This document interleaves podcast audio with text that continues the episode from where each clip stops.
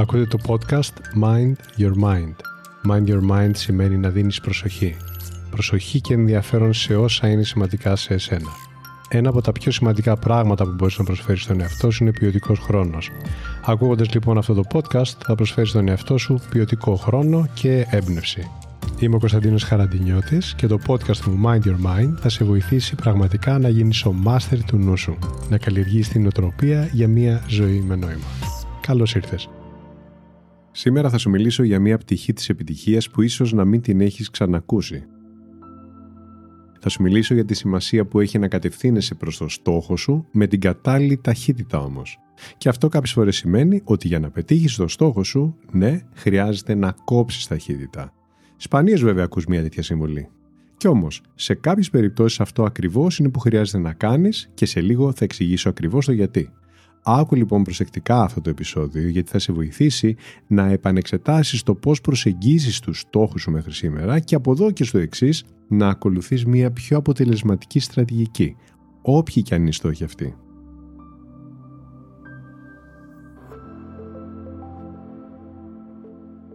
Θα ξεκινήσω με ένα απλό παράδειγμα που θα σε βοηθήσει να καταλάβεις πόσο σημαντική είναι η σωστή ταχύτητα όταν καταβάλεις μια προσπάθεια. Φαντάσου λοιπόν ότι ταξιδεύεις από την Αθήνα και τη Θεσσαλονίκη. Κατά τη διάρκεια της διαδρομής θα χρειαστείς κάποια πράγματα που είναι απαραίτητα για να φτάσεις σίγουρα στον προορισμό σου αλλά και σε καλή κατάσταση. Σαν παράδειγμα, θα χρειαστεί να βάλεις βενζίνη, ίσως να ελέγξεις τον αέρα στα λάστιχά σου.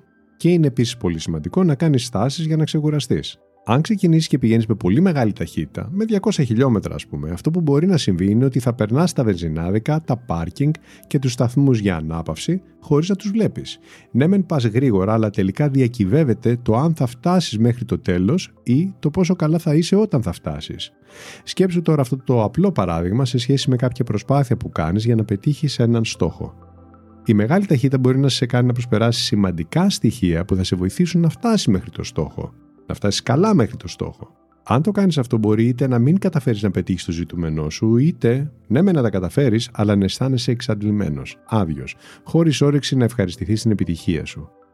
Αυτό το έχω δει αρκετές φορές να συμβαίνει σε κάποιους ανθρώπους. Να πετυχαίνουν δηλαδή το ζητούμενό τους με κόστος στην εξάντληση του εαυτού τους. Έχουν δουλέψει σκληρά και ασταμάτητα. Τα έχουν δώσει όλα για ένα στόχο χωρίς να υπάρχει μέτρο. Σε full ταχύτητα. Κάποιους από αυτούς τους έχω ρωτήσει πώς αισθάνεσαι τώρα. Και αντί να μου εκφράσουν χαρά, ικανοποίηση, ενθουσιασμό που πετύχαν, μου έχουν πει «Καλά είναι, αλλά τα έπαιξα, κουράστηκα». Μου έχουν πει επίσης «Δεν το ξανακάνω αυτό». Κάτι που τους έφερε δώρα, επιτυχία, δεν θέλουν να το ξανακάνουν. Για μισό λεπτό. Όταν βάζεις ένα στόχο, ο λόγος που το κάνεις είναι ή δεν είναι για να πετύχεις κάτι που επιθυμείς. Κάτι που θα σε βοηθήσει να είσαι καλύτερα από ό,τι είσαι τώρα. Βάζουμε στόχους για να λάβουμε κάποιο όφελο, σωστά. Θέλει προσοχή λοιπόν, μήπως ο τρόπος που δουλεύεις για την κατάκτηση του στόχου σου αφαιρεί μέρος από την αξία του. Ή το να τον απολαύσεις τελικά. Δεν έχει νόημα να πετυχαίνεις τους στόχους πάση θυσία. Η προσπάθειά σου θα έχει νόημα μόνο αν βρίσκεσαι σε καλή κατάσταση σώμα, πνεύμα και είσαι σε θέση να χαρείς τους καρπούς του κόπου σου. Μερικές φορές λοιπόν, σαμποτάρουμε τους στόχους μας επειδή θυσιάζουμε την ευεξία και την ευημερία μας στο κυνήγι του στόχου. Σε αυτό επιθυμώ να επιστήσω την προσοχή σου σήμερα. Για να προστατεύσεις τον εαυτό σου από το να σου συμβεί αυτό που περιέγραψα, χρειάζεται να φροντίζεις το πλάνο που ακολουθείς να έχει ως παράμετρο το τακτικό τσεκάρισμα του κατά πόσο σε υπηρετεί η ταχύτητα στην οποία δουλεύεις. Είναι επίσης σημαντικό ο τρόπος που δουλεύεις να σου επιτρέπει να είσαι ευέλικτος. Να μπορείς δηλαδή να αυξομειώνεις την ταχύτητά σου ανάλογα με τις ανάγκες που προκύπτουν. Πάνω απ' όλα είναι απαραίτητο το πλάνο που θα επιλέξεις να ακολουθήσεις για να πετύχεις κάποιο στόχο να εξασφαλίζει ότι αντλείς ικανοποίηση από τον τρόπο που δουλεύεις, όχι απλά από τον τελικό προορισμό. Να αισθάνεσαι καλά κατά τη διάρκεια της διαδρομής. Αν αυτό δεν συμβαίνει, τότε είναι εκατό τοις εκατό σίγουρο ότι χρειάζεσαι καλύτερο πλάνο. Με όσα έχεις ακούσει μέχρι στιγμής, μήπως αναγνωρίζεις για τον εαυτό σου ότι κάποιες φορές προκειμένου να πετύχεις έναν στόχο σου, αρχίζεις να τρέχεις με μεγαλύτερη ταχύτητα από όσοι σε ωφελεί. Λίγο πολύ σε όλους μας συμβαίνει κάποιες φορές. Εξέτασε μήπως βάζεις πολλά σε εισαγωγικά στο πιάτο σου ή μήπως τα μικρά βήματα που οδηγούν προς τον στόχο είναι τόσα πολλά που τελικά δεν προλαβαίνεις να τα περπατήσεις. Σκέψου λίγο τι χρειάζεται τελικά να κάνεις για να γίνει το πλάνο που ακολουθείς απλό και λειτουργικό. χρειάζεται να θυμάσαι να φέρνεις στο μενού των επιλογών σου το μήπως χρειάζομαι λιγότερη ταχύτητα. Όπως υπάρχει το γκάζι και υπάρχει το φρένο και χρειάζονται και τα δύο για να έχεις καλό έλεγχο της πορείας σου, έτσι λοιπόν είναι δική σου δουλειά να φροντίσεις να το θυμάσαι αυτό για να τσεκάρεις πώς αισθάνεσαι στη διαδρομή σου. Τώρα θα προτείνω κάποια βήματα για να ακολουθήσεις όταν έχεις βάλει ένα στόχο. Άκου προσεκτικά αυτή τη στρατηγική γιατί θα σε βοηθήσει πολύ. Πρώτο βήμα. Φτιάξε ένα πλάνο και πριν το ακολουθήσεις, κάθισε και κοίταξε το, παρατήρησε το προσεκτικά. Σε γενικές γραμμές το καλό πλάνο έχει χρονοδιάγραμμα, είναι συγκεκριμένο και όχι αφηρημένο και είναι σπασμένο σε βήματα. Είναι κατανοητό και εφαρμόσιμο και είναι ευχάριστο στην εκτέλεσή του τελικά. Δεύτερο βήμα. Ακολούθησε με πειθαρχία και συνέπεια το πλάνο σου. Δώσε χρόνο για να μπορείς να διακρίνεις αν δουλεύει καλά και αν χρειάζεται κάνε κάποιες μετατροπές. Τρίτο βήμα. Αφού το έχεις εφαρμόσει για ένα εύλογο χρονικό διάστημα, κάνε παύση για να πάρεις απόσταση. Κόψε ταχύτητα για να αξιολογήσεις τι έχει γίνει μέχρι τώρα. Παρατήρησε δύο πράγματα. Το ένα είναι πού βρίσκεται ο στόχος σου και μέχρι πού έχεις προχωρήσει εσύ. Βρίσκεσαι σε ευθυγράμμιση προς το στόχο. Το δεύτερο είναι παρατήρησε το πλάνο σου ξανά. Συνεχίζει να διατηρεί όλα τα καλά στοιχεία που είπαμε. Χρονοδιάγραμμα, μικρά βήματα, καλή εφαρμογή και κάνει τελικά τη διαδικασία ευχάριστη. Το τέταρτο βήμα, αν στην αξιολόγησή σου διαπίστωσες ότι προοδεύεις και προχωράς καλά, τότε συνέχισε έτσι. Αν κάτι θέλει αλλαγή ή ραφινάρισμα, κάνε προσαρμογές. Θυμήσου ότι πάνω απ' όλα θες να εξυπηρετήσεις το στόχο σου και όχι απλά το πλάνο. Άλλαξέ το αν χρειάζεται και θυμήσου.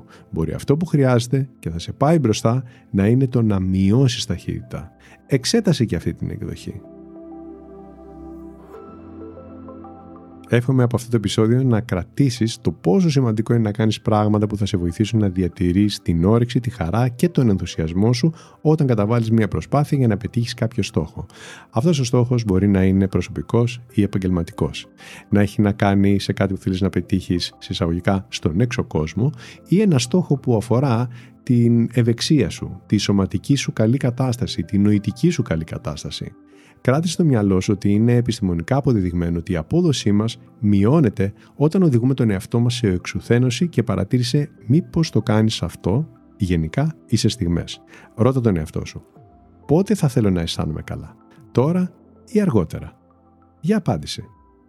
Υπάρχει κανείς που δεν θα ήθελε να αισθάνεται καλά αυτή τη στιγμή, εδώ και τώρα, αλλά και κάθε μέρα της ζωής του? Πιστεύω πως όχι. Κυνήγησε λοιπόν τους στόχους σου με τον τρόπο που θα σε κάνει να αισθάνεσαι κάθε μέρα καλά, ικανοποιημένος και πλήρης. Πάνω απ' όλα φρόντισε να μην ασκείς μεγάλη πίεση στον εαυτό σου προς την κατάκτηση κάποιου στόχου. Και ένας τρόπος για να μην ασκείς πίεση είναι σε στιγμές να χαμηλώσεις λίγο την ταχύτητα. Αν τις ιδέες που άκουσες τις βρίσκεις χρήσιμες και βοηθητικές, μοιράσου αυτό το επεισόδιο για να βοηθήσεις και εσύ έτσι κάποιον άλλο άνθρωπο που έχει ανάγκη να τις ακούσει. Επίσης, αν με ακούσει από την πλατφόρμα της Apple, άφησε την αξιολόγησή σου και έτσι θα βοηθήσει το κανάλι να μεγαλώσει και να συνεχίσει. Μέχρι την επόμενη φορά, να είσαι καλά. Αυτό λοιπόν ήταν το Mind Your Mind. Η καλύτερη ώρα να με ακούτε είναι όταν θέλετε έμπνευση και ηρεμία. Κάντε follow για να λάβετε ειδοποίηση για το επόμενο επεισόδιο. Θα το βρείτε παντού. Spotify, Apple, Google, αλλά και όπου αλλού εσείς το ακούτε. Μέχρι το επόμενο επεισόδιο, πρόσεξε πώς σκέφτεται το μυαλό σου. Μπορεί να σε πάει όπου το ζητήσεις. Γεια χαρά!